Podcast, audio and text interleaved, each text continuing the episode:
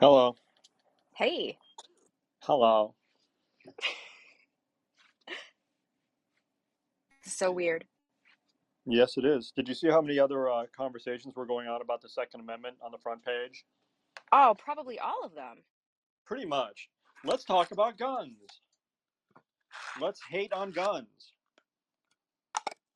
Mm, we wanted to take this in a different direction, though, right? Well, certainly what um, what you said last night about guns was not what I was expecting. So yeah, I guess. That you know, I'm not for arming teachers, but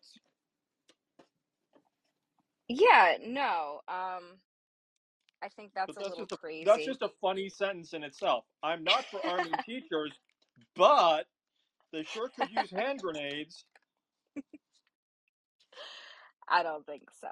No, Mm. but I don't know. I just, it's got to be, it's more complicated than that, I think. And as you know, I don't think the audience knows because why would they? But when we first met, um, I was pretty anti 2A.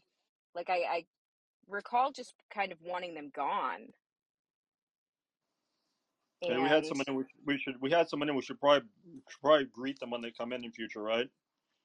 Um Did you see that a guy sure. showed up and then dropped? I mean, I don't I don't think that you want to greet them. We could. He's like, "Hey, brother, what's up?" And then just keep going. Mm, You don't think so? no, I don't know. I mean, Okay. if they say Then hi, we'll we just act we'll act like people are there. Like, excuse me, we're talking here. The f is wrong with you, brother? Oh my god. No, I don't know, Step off, bitch. Jesus, we are live. You can't talk like that. But there's no one else here. Oh, is this thing getting Okay. recorded? Wait, is this getting recorded? Yes. yes. Oh, that's fun. Jeez, That's it fun it sure live radio. is. That's the fun of live radio. Right. But no, right, so rein it in. I'm gonna walk a line here. So, because the listeners don't know, you've always been, I think, a pretty firm supporter of the Second Amendment. You like firearms, and I just wasn't really there when we first met. I wasn't there at all, in fact. Um, I had very little experience with them. I still have very little experience with them, but it is But now shot. more than You're nothing. dead shot, dead on. You're the best shot I know. Really? Yeah, I'd say of the people I know who know how to shoot, you are the best shot I know. Nice. Mm. Well, it's terrifying. So I don't think I don't think that I was wrong. Looking back, I do not think that I was wrong to be like, "Hey, these are really scary." Um, there should be a lot going on before we decide to just give them to people. But from what you have told me about um, certain states, anyway, I don't know if we're saying our state or not, but certain states, there is a lot that goes into it before you can just, you know, walk away with one. Yeah, absolutely. We're in one of the most heavily regulated states there is. And it shows. Um, can you recall a a mass shooting that's happened here recently or otherwise? Hmm. That is an absolutely excellent question. And I mean, I the the we could start by asking the you know the the step second saying the question what defines a mass shooting, right? And I think there have been um, some if you use a kind of a a definition that's not terribly um,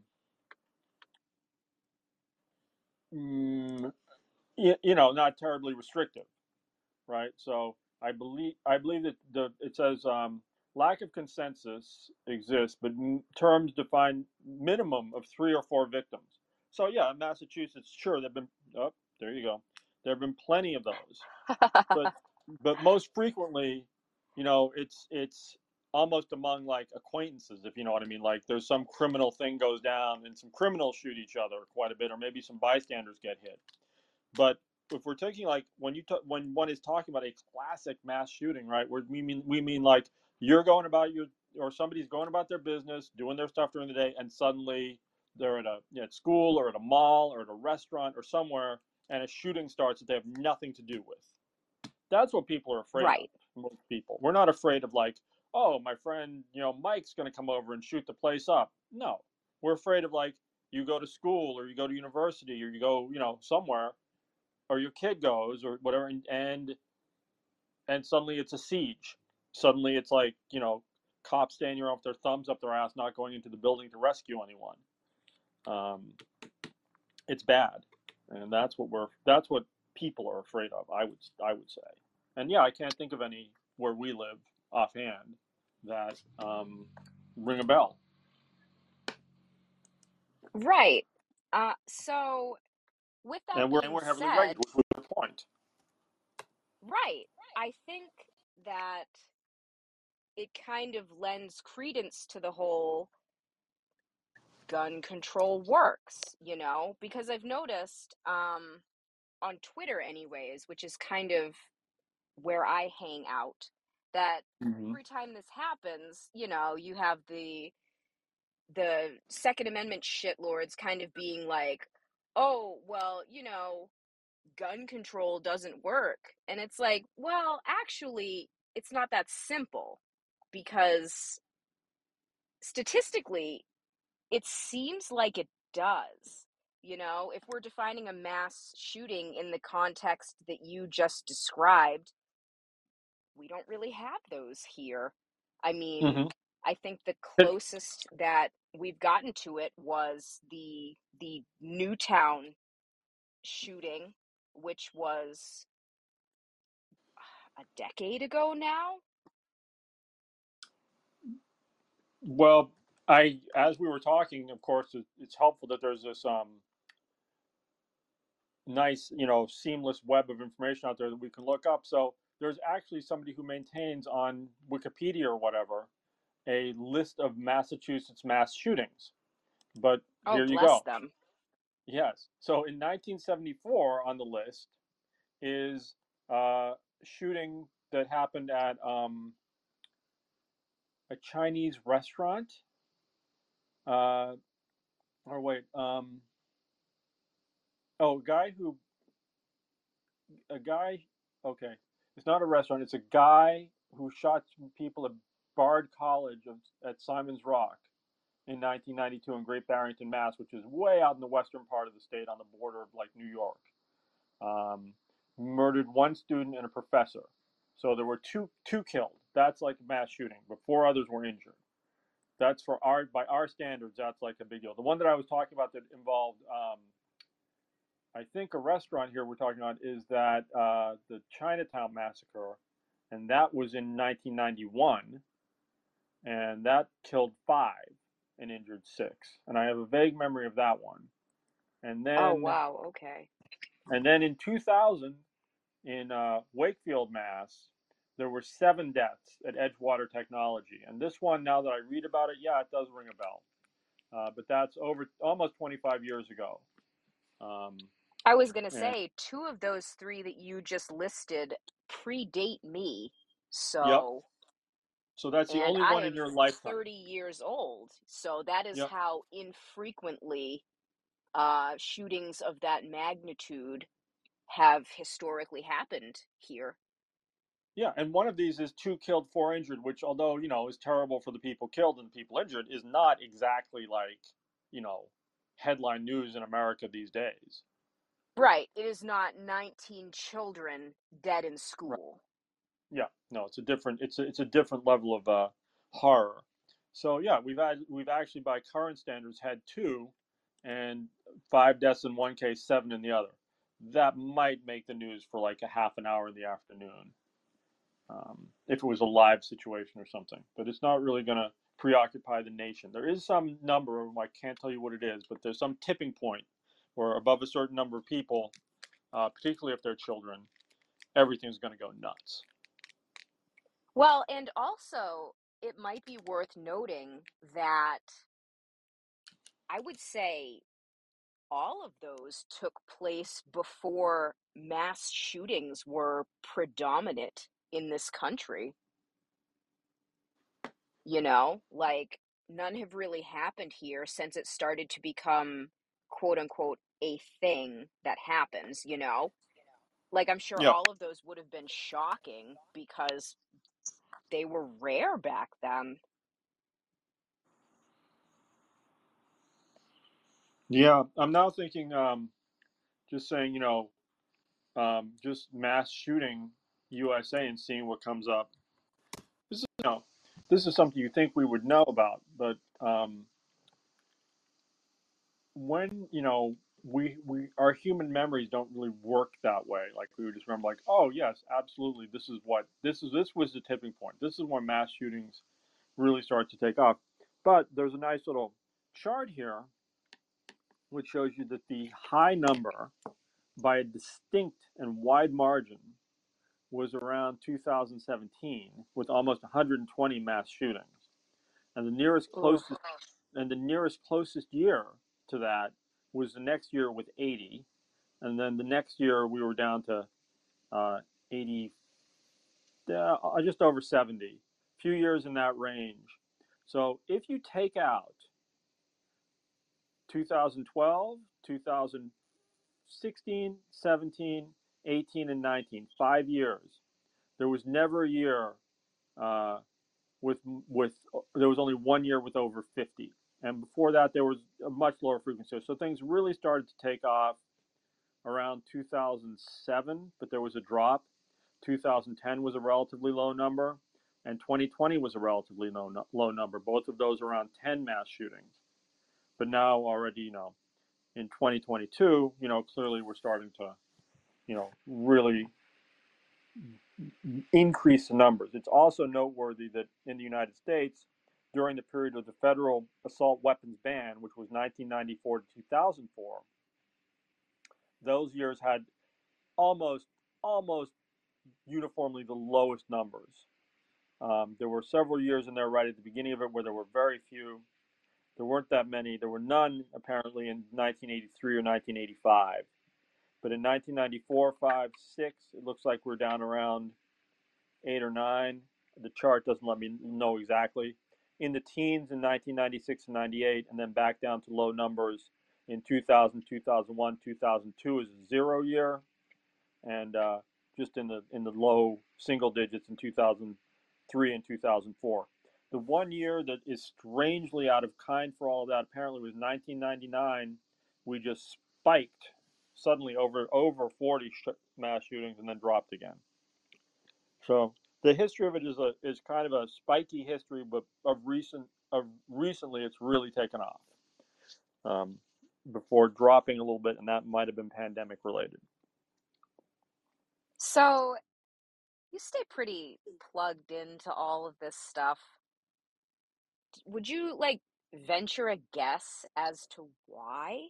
Like, is there something that you can pinpoint that has changed?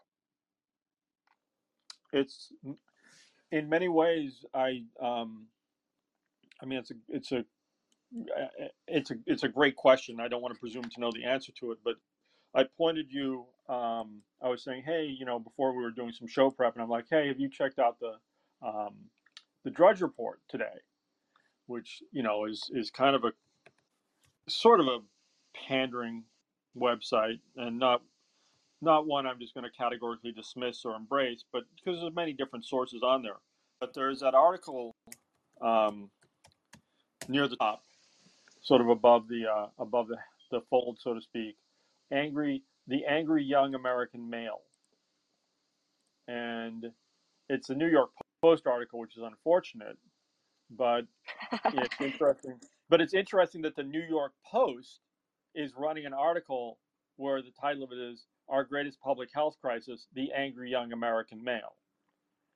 So that's um, that's interesting to me. Yeah, you've got something going on here. Men have got a problem. young men, and it's not always young men. I mean, the the Vegas shooter that was he was an old guy, um, but a lot of the time it seems like it's young men, and I think that the mass shooting uh, numbers definitely skew young. But we've you know the Buffalo shooting just a little while ago, Buffalo, you know again young men. So often these are young men, and this that's you know that's a notable pattern. So people have been falling more into social media rabbit holes, not just young men, but all sorts of people. And in doing so, uh, they're getting a lot of bad information. They're being led astray. They're being uh, riled up a lot of times for political purposes. These are not terribly original observations, nor are they ones I'm substantiating with any research. But nonetheless, I think that that doesn't really, you know, you really have to come out with, to me with some good statistical data to challenge this. This seems to me the category of things that people, that everyone, everyone freaking knows this. This is just uh, a given. It's a self-evident truth. You see the pictures of these shooters, you're like, yep, I know that kid. I saw that kid on the bus today. I saw that kid walking down the street today. They're out there. And their access to guns is easy in a lot of places. Yeah, I mean, it's pretty wild because I've seen a lot of articles about, I'm pretty sure it's the Buffalo shooter, and he really kind of just detailed everything. Like, I don't know if it was some sort of complex that he had prior to this happening, or, you know, if it was something that once he decided to do it, he just wanted, you know, records of it. Like, I've tried not to look too much into it because at a certain point, it's just like, okay, well, this is what this person wanted, you know? A lot of it was shock value. So I'm trying to kind of thread the needle between being informed about it and not giving this person what they wanted. But it kind of seems like it started off as just him being angry about healthcare or something. I read somewhere that, oh, he had a toothache that had been bothering him for a while, and he kind of fell down the rabbit hole about the great replacement, which you and I had kind of talked about a little bit in our free time yesterday. Mm-hmm. But I mean, I guess it's just kind of surprising to me when people get radicalized online. It's confusing because there's so much information readily available. Like, realistically, there has never been a time that it's been easier to be educated. So, whenever I see, oh, someone got radicalized online, it's like, do you have to believe everything you read? You know what I mean? Like I've read some messed up stuff online and it's it's kind of just like, okay, well, I'm going to need a source for that.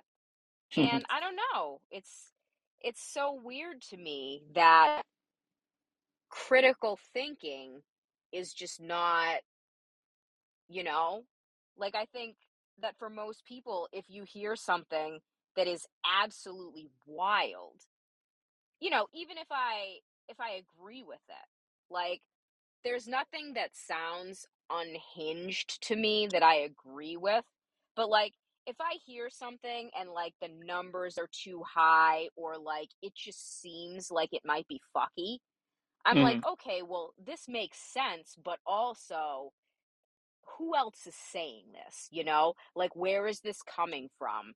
Is there you know let me google scholar this. Is it peer reviewed has it been published? You know how many people are citing it that are doing legitimate research you know if it's just some anonymous fuckhead on reddit it's probably not something that's reliable information Hmm. and well you know what i mean like i said Oh yeah, I 100% I know like what you mean. it's not like things are hidden behind a paywall. Like some of it is, but I mean, there are so many ways to get around that stuff now. Like I haven't paid for a scholarly article in years. And I just don't understand. It's like people want to believe something so badly that like part of me feels like they know that it's not true, but they kind of just, you know, get into this like high grade hysteria because it's like here's a view that I had that some random anonymous person agrees with me about. So I'm not going to bother verifying it in any way, shape, or form. And it just confuses me. It's like if you know that your your viewpoint or your idea won't stand up to to criticism, so you don't bother researching it, like isn't that your your first indicator that it's a bad idea? Like if I truly believed something and I couldn't substantiate it, like that would be embarrassing to me. Well, you're, you know, a lot of people don't seem to have that problem. I'll, I'll often, I'll often prattle on about motivated reasoning, just that natural human tendency that we uh, discount information that disagrees with our worldview, and we're not consciously doing that. It just happens, and we also, at the same time, simultaneously place greater weight on that which, uh, you know, agrees with us. We discount that which conflicts with us. We we weigh heavily that which agrees with us. And so then, you know, what happens? You know, you get to the conclusion you wanted to get to. That's how you get a Supreme Court that can, you know, do all the crazy things they're doing to the Constitution and claim it's an originalist interpretation.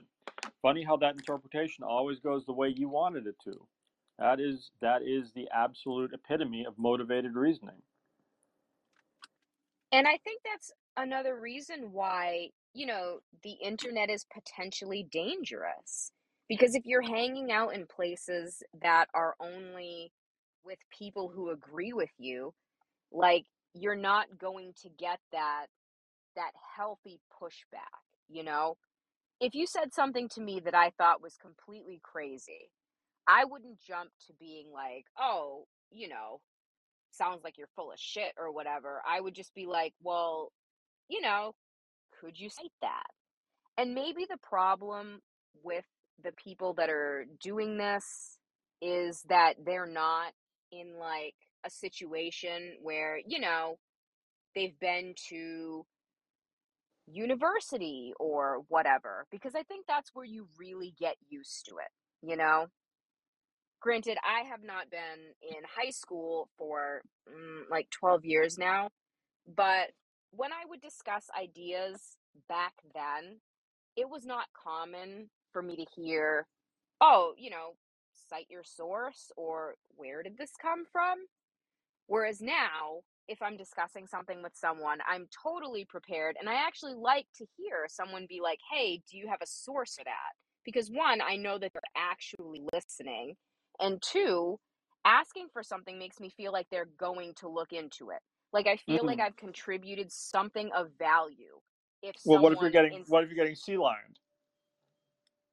Okay. Well, with that being said, if somebody's like, can you cite a source? Like, I don't feel like that in and of itself is sea lioning, which for people who might not know what that is, it's this troll tactic where someone who has absolutely no interest in what you're saying or in, you know, being open to having their view changed is just asking you something that seems like they're trying to learn with the intention of like distracting you and exhausting you and basically just frustrating you so that you give up. But I would never um I would never think someone being like, Do you have a source in and of itself is sea lioning. Like, if I give you that source and you like come back at me on some bullshit where like you clearly didn't read it, or you know, it's one of those straw man things where I said A and you're responding to B, like it becomes clear quite quickly who's trying to waste your time. hmm But I mean, I think it's great when someone's like, Do you have a source? Because 10 times out of 10, unless I'm literally like, Don't quote me on this, where I am acknowledging that it's an opinion, if I'm like, oh, hey, this, this, this, and they're like, do you have a source? I'm like, fuck yeah, I do. Where do you want it from? Like, how many do you want? So, you know, I just think that people who hang out, um, Reddit can be pretty bad. 4chan is,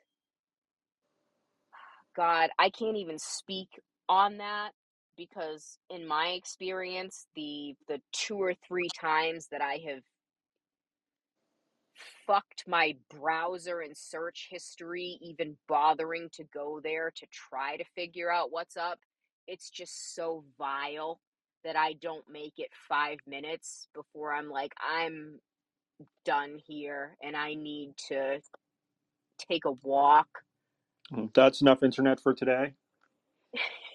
Truly, not even just the day. Yeah. It's just, it's so disgusting that I really can't. And I think you have a stronger stomach than I do because you spent a lot of time leading up to the elections, the last couple of elections. And I'm sure that it made you sick too, but you know, your whole thing is political science, and your big point was that's where a lot of the things pertaining to the election, the important things, the important conversations are happening. So I don't think that you enjoyed being there at all, but I think that it kept you very plugged in to the worst parts of what were going on. Well, certainly in 2016, more so than 2020, it was really a place where a lot of the stuff that became relevant politically uh, really started started to be um, marketed, so to speak, to the electorate and to elements of the electorate, to the conservative side. And a lot of the stuff was coming out of the Russian Internet Research Agency and so on. And uh, Of course. it was it was being it was being washed through 4chan, but at some point it became interesting because I think really what happened is once Americans learned how to generate that kind of content, they started to do it on their own. I think it became an autopilot thing for any foreign power that was interested in messing with us, be it Israel or Russia or whoever. They sort of showed the move, and then all the people in this country who had that mindset jumped right on it and started to do the exact same thing. So at this point, I don't even know that Russia or Israel has to interfere in the election or try to interfere in the election in terms of spreading disinformation or fake news or whatever the approach they're using is. Um, the, the the move has already been shown, and there's plenty of people in this country who will just go ahead and just keep um, duplicating it for them. So it's uh, Well, yeah, right. it was, it was an interesting place to hang out at that point in time. I think it's less important now than it was, and as you know, for just you know, I once you've seen enough of it, new stuff isn't really coming in all that much.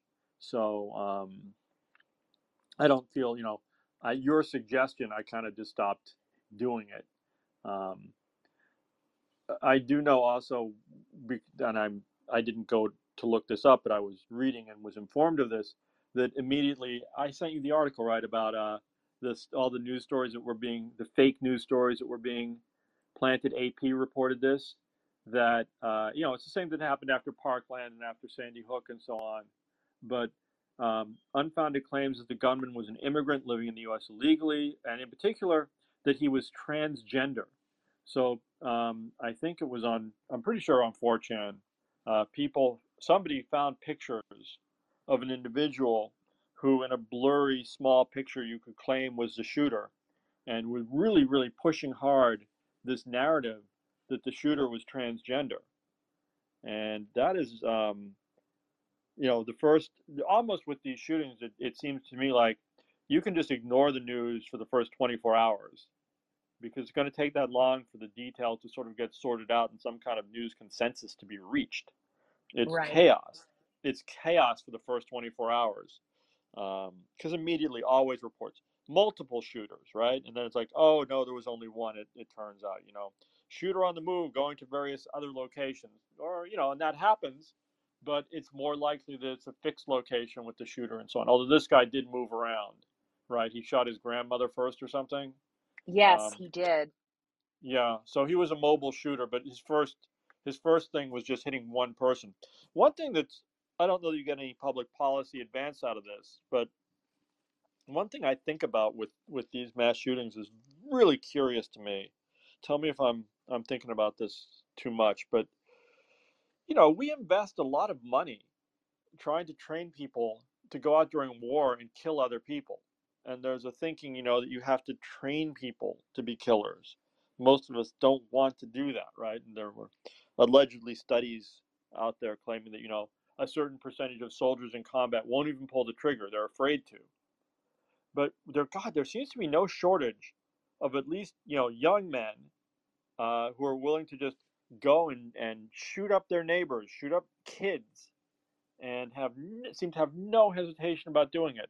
And it really is, it just, it's freaky that just out of the blue, a person with no known history of violence, not to say they weren't, you know, secretly torturing animals or something or other kids, but somebody with no known history of violence just starts like, wakes up in the morning, as they say, and chooses violence, right?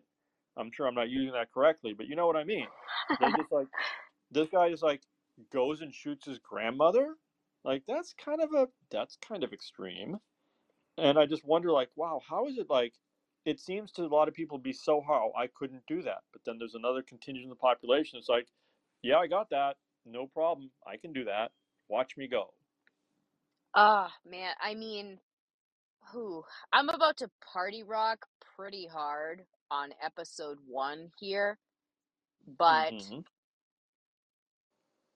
and I don't have anything to back this up. So, um, little caveat there before someone's like, cite your source. I, I don't know that my first thought when I hear, oh, a lot of people who join the military wouldn't pull the trigger or would struggle to do it. I mean, I'm not saying that you're wrong. Again, I have I have nothing that I could point to right now that would support this. But my gut reaction to that is kind of just like bullshit, you know? Okay. Like Well, here's one thing I should say, and I should have probably specified this. I think a lot of that, those claims about hesitancy to pull the trigger, were more from the age of the draft, World War II and Vietnam, oh, okay, when you didn't necessarily have volunteers sense. there. So now I, yeah, good point. I think, I think if I'm not correct, a lot of those studies went back to World War II, and may have been Okay. discredited since then. But it was just, I'm more or less saying there was an idea out there that it was hard for a big segment of the population to pull the gun. But that's when you had a, a draft system, so you had a more random assortment of people, as opposed Oh to now you have a man. volun, now you have a volunteer army. You have a different situation. Well, Yeah, yes. that's a It, that's a if big deal. Okay, I was gonna say, now you having said that, I totally believe that.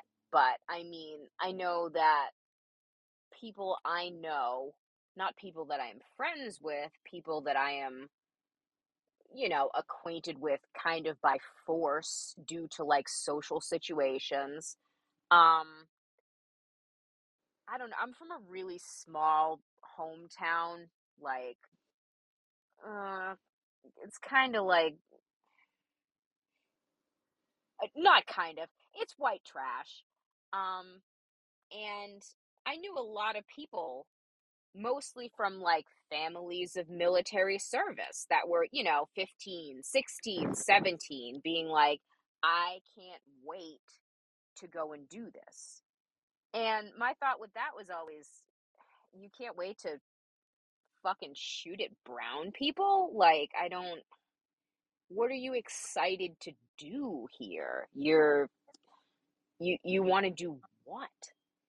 So, you know, I think that it says a lot, you know.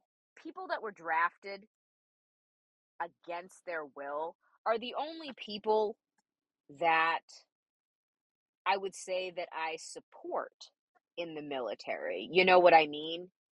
When I hear, oh, the military, I'm kind of just like, uh, that is problematic as shit, you know? Like, there's a lot of sexual assault there. There's a lot of, you know, lies. There's a lot of really disgusting behavior that never gets reported on because, well, most of the people who are witnessing it or who find out about it don't think that it's a big deal to to torture the enemy or to be completely inhumane. But yeah, you know, back in the draft when it was either, you know, sign up voluntarily or we will come get you. I'm totally sympathetic to that. I think that's sick. So, you know, it, it doesn't surprise me that people who never wanted to go there and who wouldn't have signed up if they had a choice didn't want to be doing that stuff. You know, like again, it's it's not going to get me any fans, I'm sure, but I think that in this day and age and always actually, if you were signing up for it because like you just wanted to do it, you were curious, you wanted a gun, like you have some things going on, you know? Mm-hmm. You and I went to a gun range together, and I was nervous about that leading up to it while I was there. I didn't really want to be doing it. I mean, I was I was like, well, maybe if I'm I'm going to have strong opinions, I should be doing this so that I'm not just like totally talking out my ass. But um yeah, God. And then you turn out to be Annie Oakley. I, but I, I I didn't enjoy it, you know? Like But how can you not was it? enjoy shooting tight little groups like that that are hitting the bullseye? It doesn't make sense. Because it's very scary, especially like when Being the so good at instructor was something that like so many people never master, and you walk in the door and you're just like lights out. That instructor you were working with, he was losing his mind. I know, but it was it was scary and uncomfortable and especially when it went from like this little teeny tiny not any less dangerous weapon, but I was like, "Oh, like this is this is manageable." You know, And small was just like 22, not much recoil. Yeah, he was just like, "Here, shoot my crazy modded out nine millimeter," and I did it like once, and I was like, "I don't like this. You can take this away." No, I don't know. I just didn't like. I appreciate the compliment that I was decent at it, but it it just it didn't. I didn't like it. It didn't. It didn't make me feel anything positive. hmm You know what I no, you don't know what I mean because like you're kind of into that. But no, I I don't know. It just understand it made you uncomfortable. yeah, I just wasn't I didn't walk out of it being like, well, I I didn't like guns before this. This hour has has changed my life. I was kind of just like, okay, well now I know a little bit more about them. Like now if I found one on the ground, I could, you know, make sure before I was bringing it to to a police station or whatever that I wasn't just walking around with it cocked back and loaded. But, you know, aside from it being like this is information I didn't have before. This is, you know, not just me reading its experience. Aside from that, I didn't feel better about them because I was proficient with it. Exceedingly proficient. Okay, thank you. But yeah, I just I don't know. They're uncomfortable. And maybe it's like driving a car. I don't know because I felt the same way about that when I, you know, was getting my license. I used to sit and like shake like a leaf and have my hands 2 and 10 and be like, "Oh, I'm going to crash." And now I'm just like, I am driving with one hand and it's not even my dominant hand and this is fine. So, you know, maybe that's that's what dealing with firearms is like too, but yeah, I don't know. I feel like not enough states or, you know, even federally. I feel like not enough is being done to make it difficult for people who shouldn't have them to to legally and that's the key word there to legally be in possession of them. And it's why it kind of drives me crazy when people are like if you make it harder to get or you confiscate them only criminals will have them. And it's like no but you don't know that because what's really been done in a lot of these places that are hot spots to try to do that you know? Like you're making an argument where we don't know. Like texas.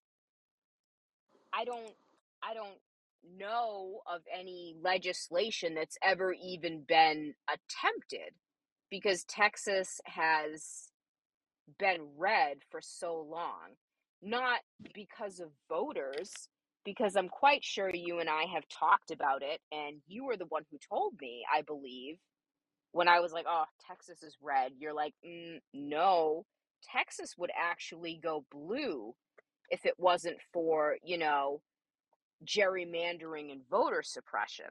And uh, you were absolutely right about that.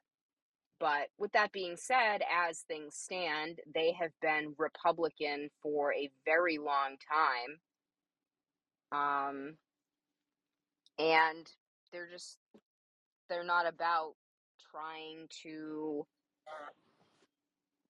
to make it more difficult. They're not trying to restrict Second Amendment rights, which I understand is difficult. I know it's not as easy as, you know, A, B, C, and here's how we get there. Because mental illness is a difficult thing. It is, it's not static.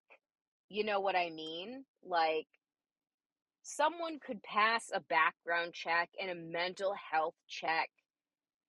And unless we are periodically being like, hey, this needs to continue to be a thing, like, a lot can happen to someone over the course of, you know, two years, five years that kind of just changes things. So with it being dynamic, I don't I don't know how often we would have to be like, mm, it's time to check on you. Do you need to talk to someone Mhm. For it to be effective? You know what I mean? What do you think about that? Well, I'm thinking about that article I sent you from the New York Times about the schizophrenic woman who's in Holyoke, Mass. Um, and think Yeah, it's had a really nice history in it about how we've treated a lot of schizophrenic type disorders. And yeah, these things can be rapid onset sometimes, and you can't just say, you know, somebody who passed a mental health uh, check at some point in the history is now is still mentally healthy. Nor can you uh, actually say there aren't people out there who can easily get by a mental health check uh, without you know without you know tripping something up. There's probably quite a few people out there who are you know doing a good job of avoiding detection for their severe right. problems, right? Like you get people who go out and shoot up a school. Whose radar was this guy on? Or you know Buffalo, right? Was was there a huge concern in the community? Uh, you know, were there mental health professionals involved? If so, you know, some of the signs must have been missed as I was digging around um, while you were talking, I found that uh, this thing about who's shooting in, in combat and so on went back to a guy um, whose last name was Marshall, and this was a World War II thing, and wrote a, a book that was really influential on it. But people have challenged it, and so you know it's it it's up in the air. I don't have an answer to it. I think, and I didn't when I put it out there. And I'll just re-emphasize that I'm not saying I know what side is right. I haven't researched it really all that much, but somebody has made that claim, and other people have tried to refute it. But it's out there.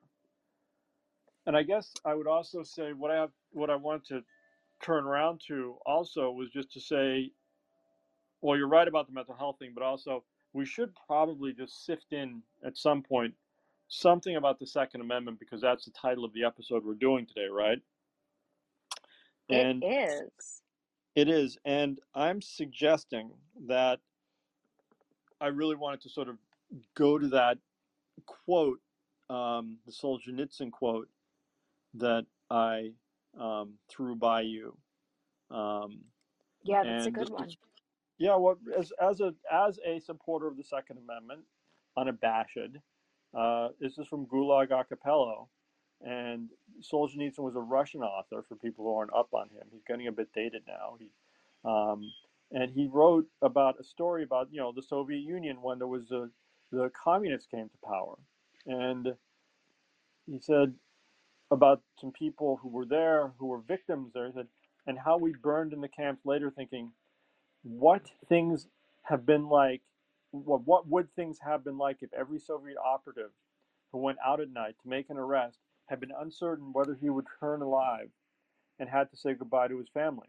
Or if during periods of mass arrests, as for example in Leningrad, when they arrested a quarter of the entire city, people had not simply sat in their lairs, um, paling with terror at every bang of a downstairs door and every step on the staircase, but had understood they had nothing left to lose and had boldly set up in the downstairs hall an ambush when half a dozen people with axes, hammers, pokers, and whatever else was at hand. Now, that's not firearms, but this is just what the quote says.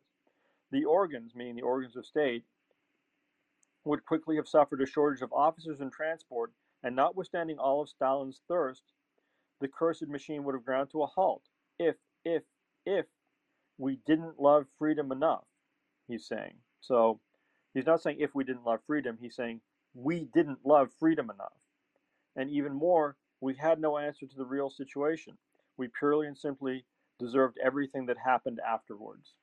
So you're not going to symmetrically um, engage the U.S. military if you're a gun owner and the government really turns on us and really becomes like the hunter of the citizen. But if you have a gun and the government is really, you know, breaking the law and really out of control, at least you might be able to take a couple of the bastards down with you.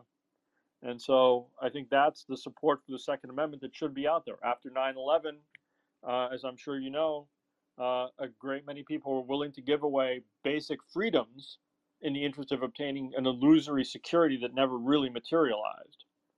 And Yeah, that was the Patriot Act, correct? yep, it was.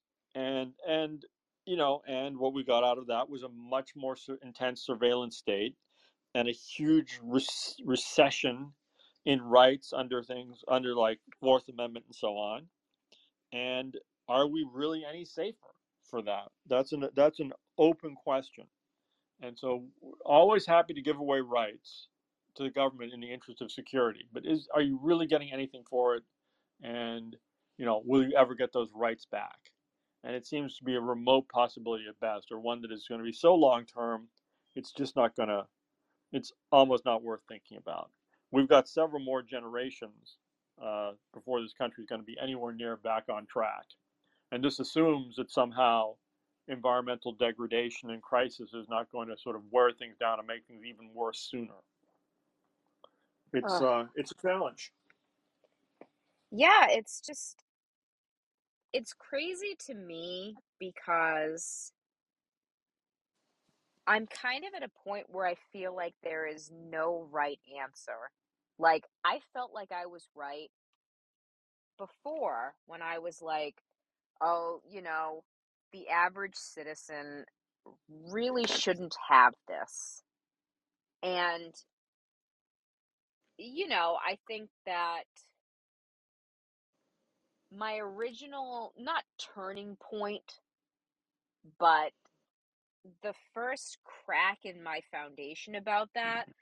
Was that quote that you just recited because you know i think that's that's been your main point. And with everything that's happened since then with you know the police and the people that are supposed to be checking on this um i forget who the shooter was it wasn't super long ago, but in terms of mass shootings, I think it was a while ago. It yeah. was, you know, oh, I do remember. It was um it was Nikolas Cruz Mm-hmm. where it came out after the fact like holy shit, this kid had been reported he was on watch lists. He had been in trouble like hanging around the school before was that Parkland? Yeah, that was that was Marjory Douglas High School. Yeah, sorry, but yeah, it it was it was something that you know, earlier we were like about this most recent one, you know, who was checking on this kid. Well, the answer to who was checking on this kid was a lot of fucking people. And they were all just, you know, passing the buck. And and I think that they are you know, directly responsible in a way. It's like you didn't pull the trigger, but you understood where it was going and you did nothing. Like your silence and inaction allowed this to happen. So, with that being said, it's not just the police. The police are a huge, huge problem. But it's not just that. It is a a failure of basically everything that should be in place that people are trusting. And it's not like hmm I ever trusted the police or the government because that's not the case. But the more that comes out, you know, I'm pretty sure this most recent shooting in Texas, they they chose not to engage with the shooter. Yep. And it's like, what the actual fuck is wrong with you? So you're asking people to to disarm voluntarily, but you can't even do what you're supposed to be doing. And I actually think now that that's come out of my mouth that that happened at Stoneman Douglas too. Like didn't it come out that the the school The resource resource officer officer. or whatever Yep. was asleep at the fucking wheel and was just like, "Oh, well like I'm I'm not paid to do this." And it's like, It's "You exactly what you're paid to do. Yeah. And that's Yeah, I exactly think that was So the one. it's He wandered around. He wandered around outside and basically avoided engagement yes, um, to the extent that he could. And so, yeah, um, Broward County received widespread criticism for that. Um, Oh god. And it's just so like, yeah, if you're gonna take, you're gonna take, you're gonna take my guns away, and then you're not gonna defend me against the people who have them. And right. it's just, you know, it's a big ask at that point. It becomes an even increasingly bigger ask each time. I sent an article also over to you talking about um, wicked problems, which is something that public policy nerds get off on. Not many other people think or talk about them, but we talk about these problems that are unstructured, cross cutting, and relentless. So they're unstructured. The causes and effects are hard to identify. The, you have to get a lot of information to understand them. The problem solving process is, is, is fluid. They tend to morph and move. There's no real consensus on how to solve it. These are all true of this problem, right? I say that they're cross-cutting. There's there's many perspectives on it. There's a high degree of interdependency among everyone who's involved, which is everyone in this case. There's political and social complexity that's increasing. There's um, diverse sources of knowledge that have to be taken into account, and then you've got, as I say, relentless. There's no, you just aren't going to solve it in one, you know, in one day. These problems. So you know, this is a wicked, this is an absolutely prototypical wicked problem that we're dealing with here, and it's it, and they're called that for a reason because they're beastly hard to solve. So it's unsurprising if we don't, you know, if you and I don't come to anything even resembling an answer right now.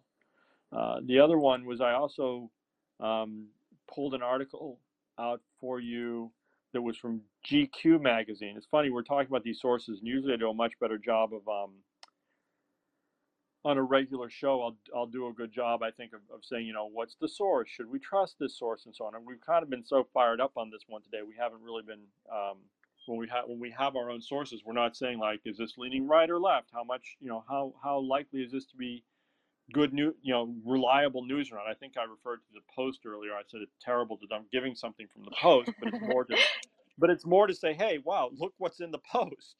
Um, so it's it's one of those things. But there was an article in GQ magazine, which I'll list as probably left-leaning, politically neutral, general generally, about the London um, emergency room and how London, when they when England became much more um, strict on gun control, a long, long time before we became strict strict on it, right? And as a result, what happened is the population people still want to hurt each other, so they kind of just went all in on knife violence, and so now there's a there's a there's a number of of very um, well staffed hospitals in London that have become like the absolute absolute be all end all experts on dealing with edged weapon um, trauma and also the article is interesting in and of itself. I think um, if you just if somebody were interested in this article, if anyone ever listens to this, they can just just Google like GQ London knife violence and Oh, yeah, I wish that we could. I wonder if there's a way to like link something. I wonder if we yeah, a couple of like, URLs. oh, right. Or if we could be like, hey, here's the publisher of it and here's the name of the article. I mean, that should make it pretty easy to find.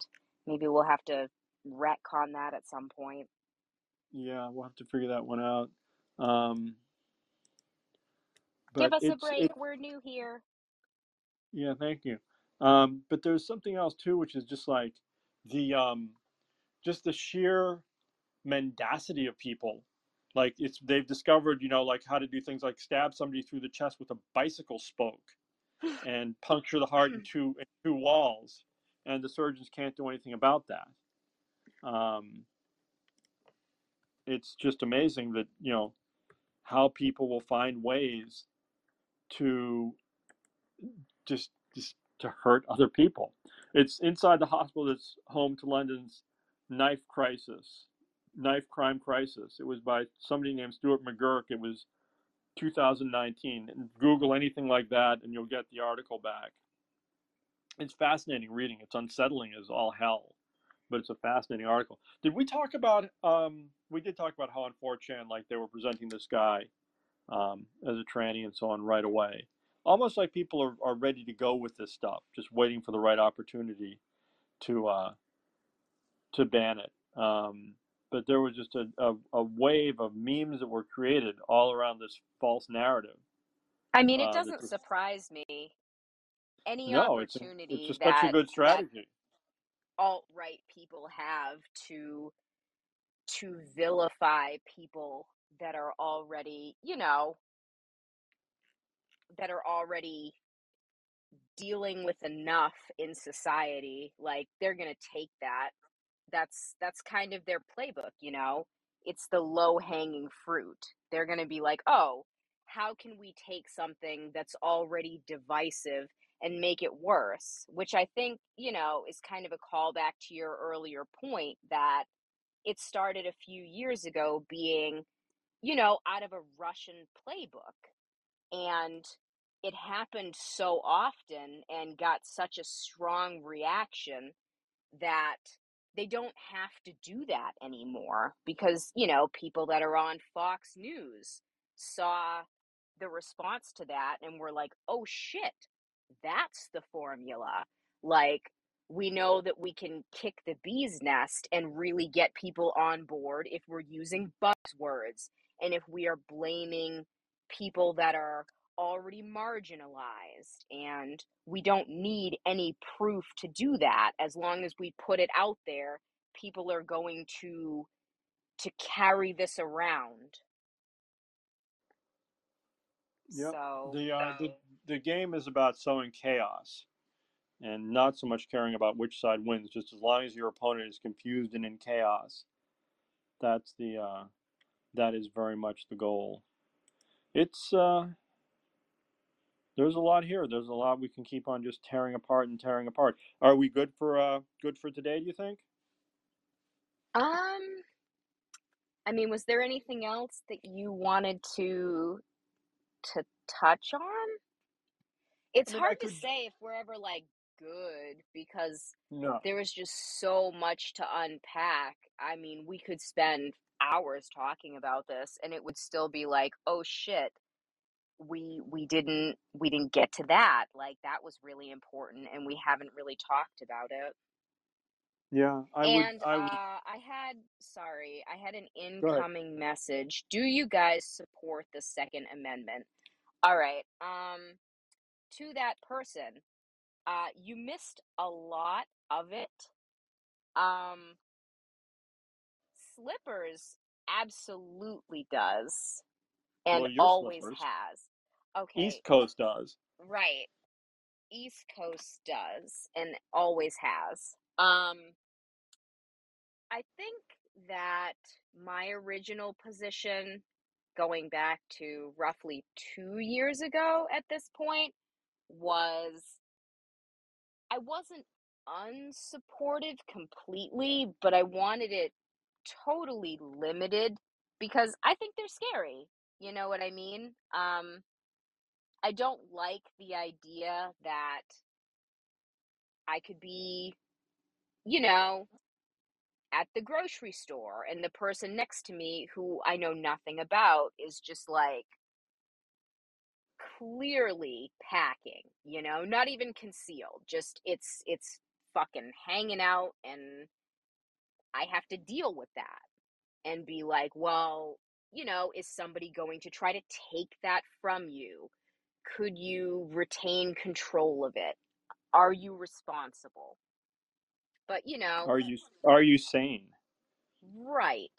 But with everything that's continued to happen, I think that it's like, well, I can't I can't trust the police. Not that I've ever trusted them. I have never trusted them to be the sole people with weapons. But now it's like, even in a situation where it is clear who the person is that is unhinged with a firearm, I can't trust the police to engage with that person because they have a history of being like, oh shit, here is the threat.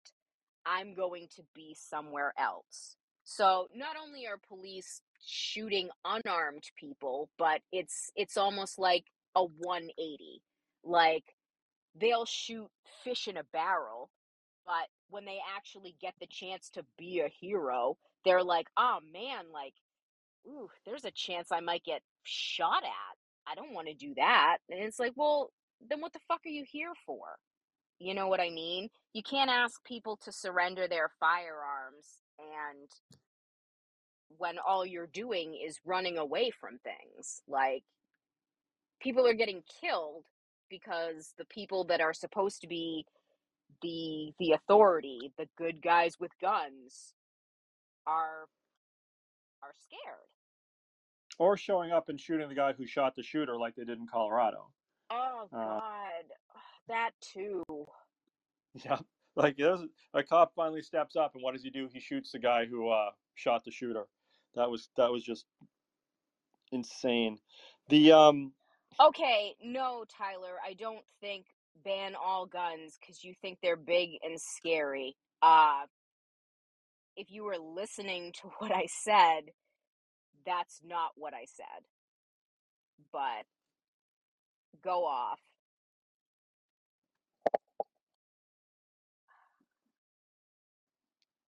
Anywho,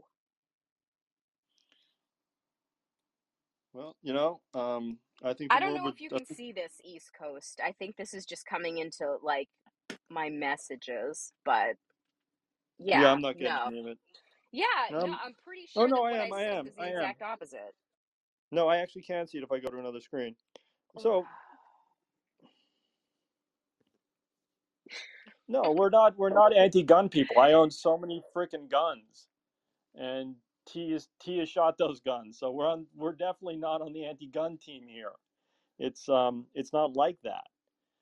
Yo, Not Tyler's been listening for a while too. And my whole thing is I specifically said with the first person that two years ago, I was never anti, but I wanted very strict regulations. And my my worldview on that has actually changed to be more of a supporter on citizens having firearms. So I don't know how we got from what I said to what was being responded to, but no. Yeah, it's not it's not um it's not that hard to figure out our our position. We're just we're just at the very top end of it trying to say like what regulations are sane, what regulations are appropriate Uh, and hey, you know, maybe there's maybe there is an answer that will eventually reach in this country. But when you consider how many weapons are out there, how many rounds are already out there available, how diffuse, how widely spread out these guns are, this is going to be this is our Gordian knot. This is our wicked problem, like I said earlier. This is going to take a long time, a long time to get straightened out. And now that uh, you've got media reporting, you know, uh, conservative media, I'm talking Breitbart, I'm talking Fox News, I'm talking Newsmax, I'm talking Infowars, uh, you know, pushing this this great replacement theory. These shootings, you know, being not not specifically the most recent one, but like what you've got with Buffalo, those are going to become more and more frequent. And there's no shortage of government reports on the dangers of right wing terrorism.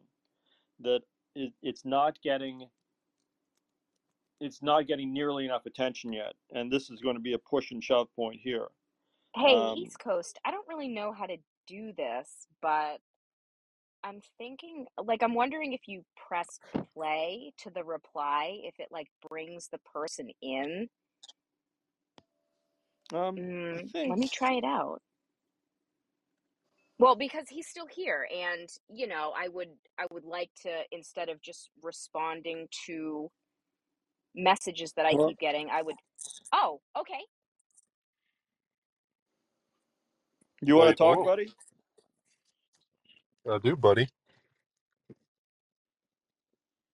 All right, Yeah, You I've been have the go on. again. floor. Uh, actually, you caught me at a really bad time. I'm walking into a gas station right now, so if you want to put myself on mute, and I'll be back in like two minutes. Yeah, for Yeah, sure. we'll, hey, we can mute ourselves too. That's beautiful. It definitely is. Um, so, I hope he wasn't going in to shoot up that gas station. I should have asked him. Oh my East Coast, can you please?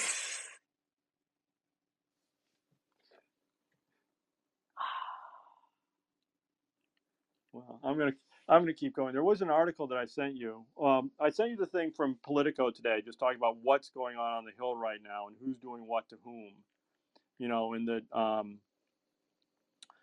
you've got you know we haven't even talked about Beto O'Rourke yet, but um, See what I mean? We we go for like another five minutes and we're like, oh, like we we missed this.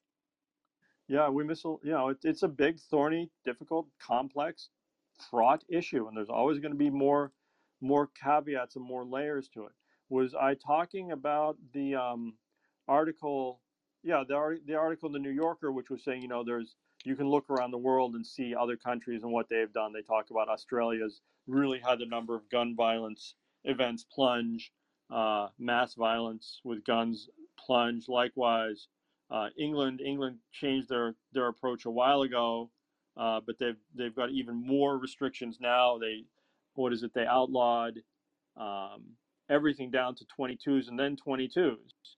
So Correct. it's really you know it's really limited there. Israel, you know, a country American, as it says, gun enthusiasts point to as another heavily armed democracy. Um, and here again, we're in the New Yorker. It's obviously left leaning, but you know we're gonna just note that and move on um, requirements. You know, you have to be 27 years old if you haven't been in the military. Like, stop and think about that in the U.S. If I just said, "Hey, yeah, you can have guns, but you have to be at least 27," that's going to curtail a lot of gun violence right there, as it the way it looks based on on our looking at our statistics.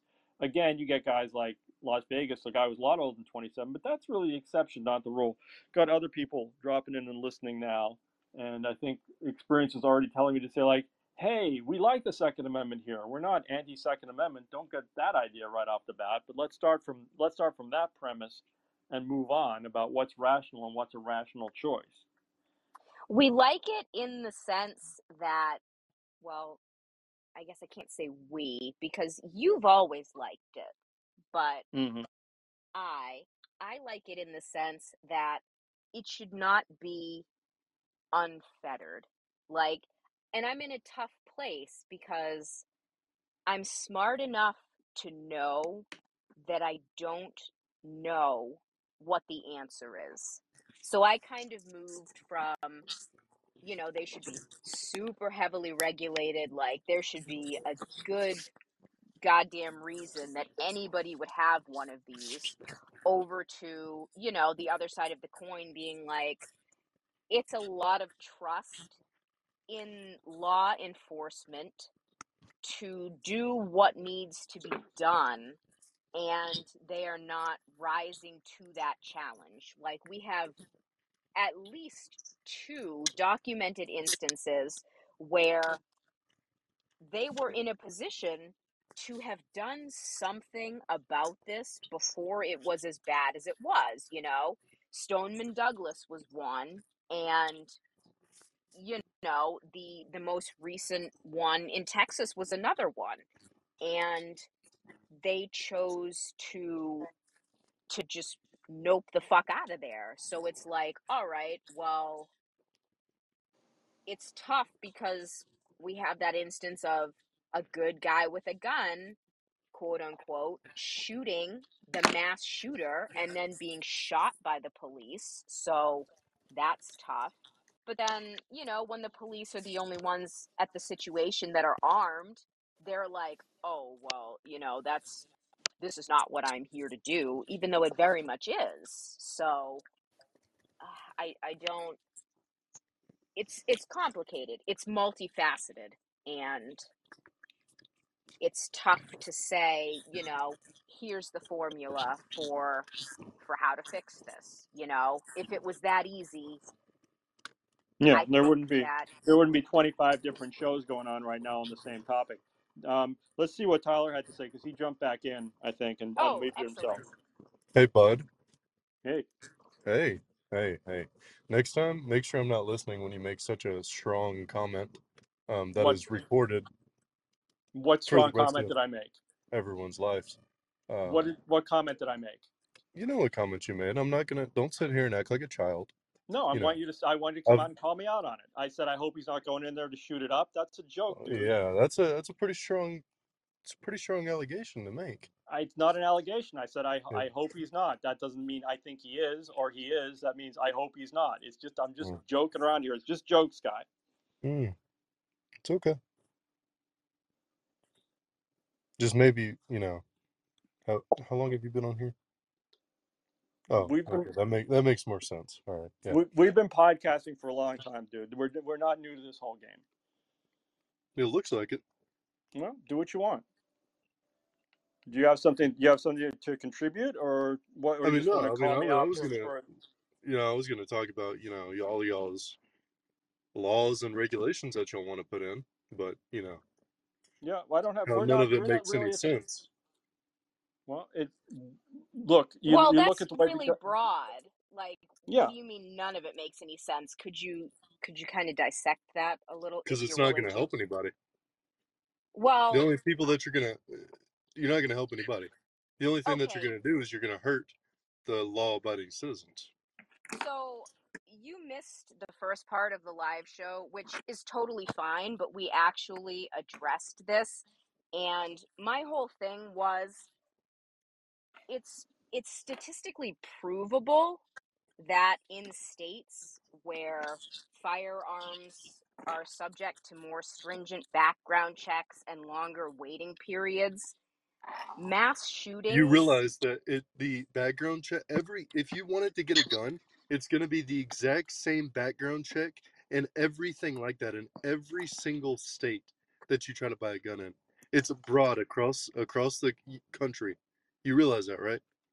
no. What we realize is that we're in a oh, Okay, state then where you have. exactly. That's what I'm talking about. Well, have a so I'm going to let East Coast take this because he is a firearm owner and I'm not. So, Yeah, just to say, in, in the state that we live in, you have license issuing is generally done on a um, not a, a on a may issue basis. So the chief of police in each town will decide in an individual case whether or not they want to issue a license. It's not a shall issue state; it's a may issue state. So very much when you apply for a gun license, you know you're going to be wondering, am I going to get this thing or not? And a lot of it depends on where you live. Some towns are much more um, prohibitive of guns than others. It's No, not no. just Well, that that's easy. not what So I said. I know you're talking about the That's not what I background said. check, I but the said background Are you gonna talk or am I gonna talk? Which You're how are we gonna gonna talk. do this? I'm gonna Go talk. ahead. All right. All right. Thank you. Um, slippers, cute name. Um, what I said was the background checks and all the checks that every si- if you if you try to get a gun in California, if you try to get a gun in New York, if you try to get a gun in Tennessee, if you try to get a gun in Texas, the background checks and all the checks that they're going to have to do on a person are, are, is the same thing across the board in every single state. Yeah, the background check gives information, and the person who's making the decision gets to gets to look at that information. There's homogeneity on the information that comes in on the federal background check. You're not Right. you're not understanding what I'm saying. You're you're you're trying to. I get it. I yeah, but it's just not passing through. You're saying that the checks all come from the same resource and they show the same information.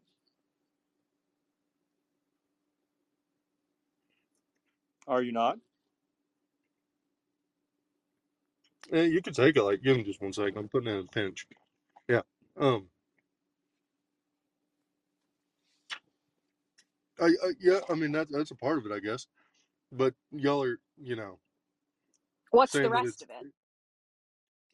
that's what I'm getting to. Uh, y'all are saying that it's different in every state. It's not. the The checks are the No. exact same thing in every single state.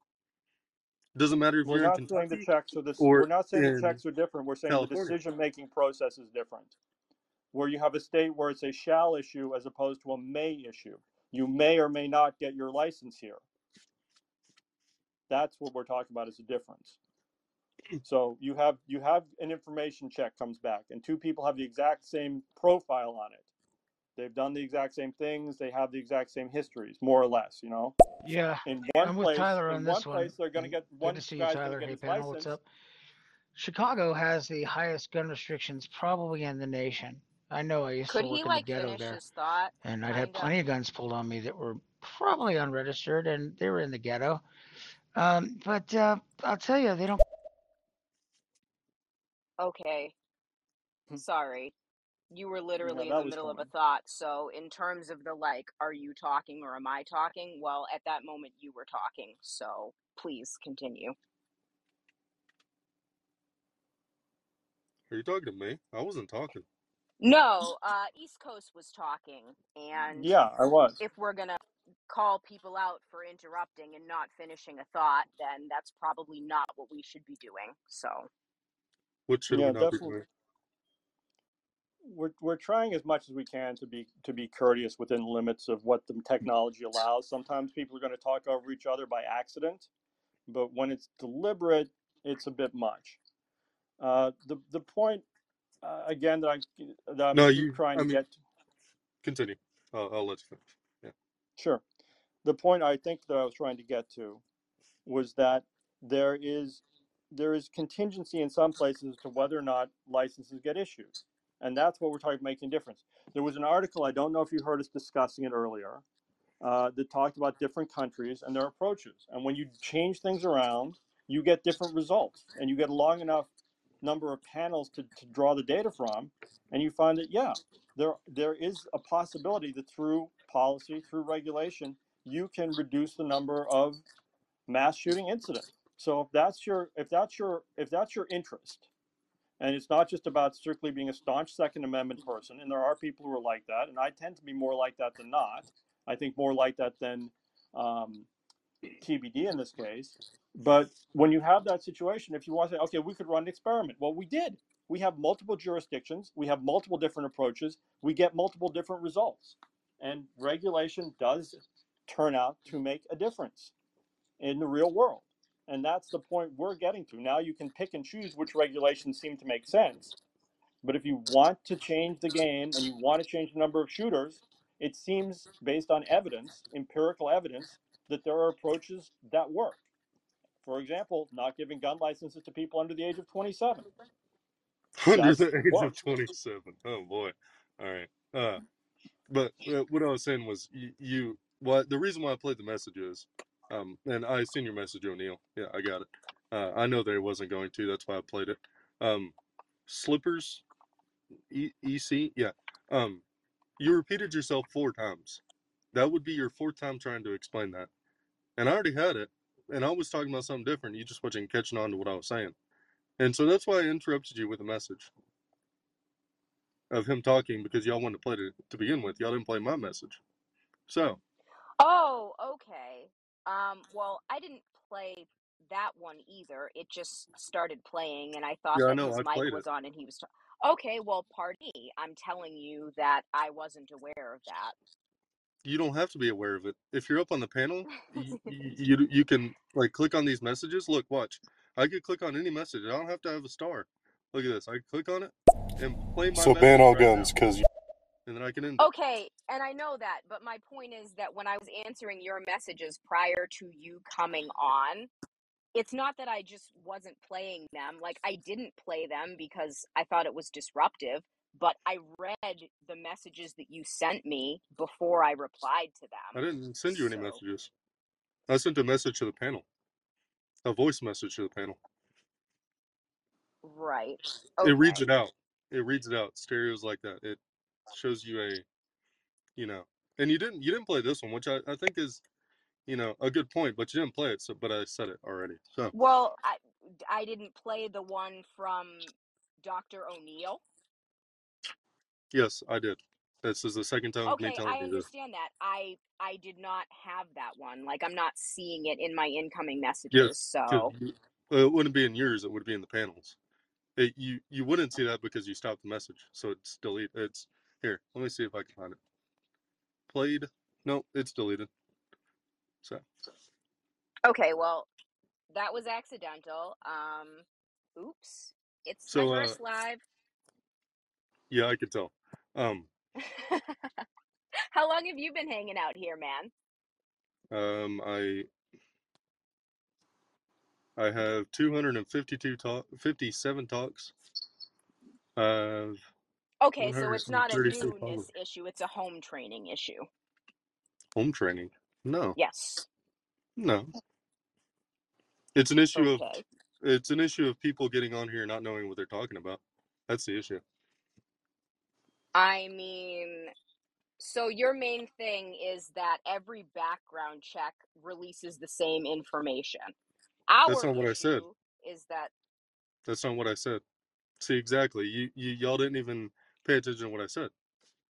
I pretty much heard that myself, dude. That seems to be what you're saying. Can you say it in a way that's understandable by people? I That said it. I, I tried to attempt to say it like three times, and you you couldn't get it through your skull. Mm, so You, you're, dude. Then try again, for God's sake. If you're dealing with such thick-headed people, you got to do a better job explaining. It either you're I, I do this all the time. or I do this all. The, I have 257 dogs. okay, that well doesn't I you do mean this don't you do any of them are any good so or had any good information in them. That just means you have a lot of talks. Maybe So, you should honestly. Maybe like look through a few of my talks. They're pretty good. I would say so. O'Neill, he mhm. he's he's a, he's a guy that listens to me. I listen to him. We we have talks together. I think I'm he can happy vouch for for you guys. Thank you. Yeah. It's do you want to give another shot, dude? Like break it down for us? Yeah, No, I I'm mean good. like I you think y'all you've can. intr- you've contributed a lot of time to be here and like I'm actively interested in mm-hmm. exactly what you were trying to say. So, you know, I mean, I'm not going to like beg you to go over it, but if you can make it explicitly clear what you are trying to say, I would like to respond to that. I have though. I'm not gonna keep repeating myself. I've talked to people like this. To, to people like to people that are like trying to understand your viewpoint and No, are to the getting it wrong and asking for clarification. no, to the people who I've explained it to like four times, they just keep twisting it like slippers over here did. Um, both of y'all are slippers. EC. There we go. Um, did. And so you know, at that point, I I stopped because everything Well, I say. Then what are you doing here, dude? If you're not going to have anything more to say, and we didn't understand you, and you couldn't be understood by us, then what's the point? Like, what are you achieving? Now you're disconnected.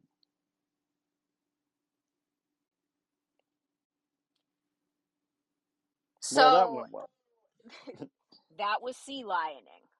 Yep. That's that's what that was. Um that was Yeah. And sexy. we, and we got this other guy down here with the story that he got he got in the ghetto multiple multiple unregistered guns pulled on him. Yeah, that's real credible. Oh man. There's a reason you're on read, dude. I'm really I'm gonna have to go back. I hope this saves because I would really like to go back and hear what he said. Mm-hmm. Well, he's got 257 talks apparently with one other person, so that's cool. I mean, that's a big fucking deal, man. It is it is obvious that if you are talking longer and louder than the people around you, you are right. absolutely on point. Absolutely on point. All right. Um, I think I've done my bit for today. I don't know about you. That just you know, that's exact. That one exactly how I expected today would go. To be honest.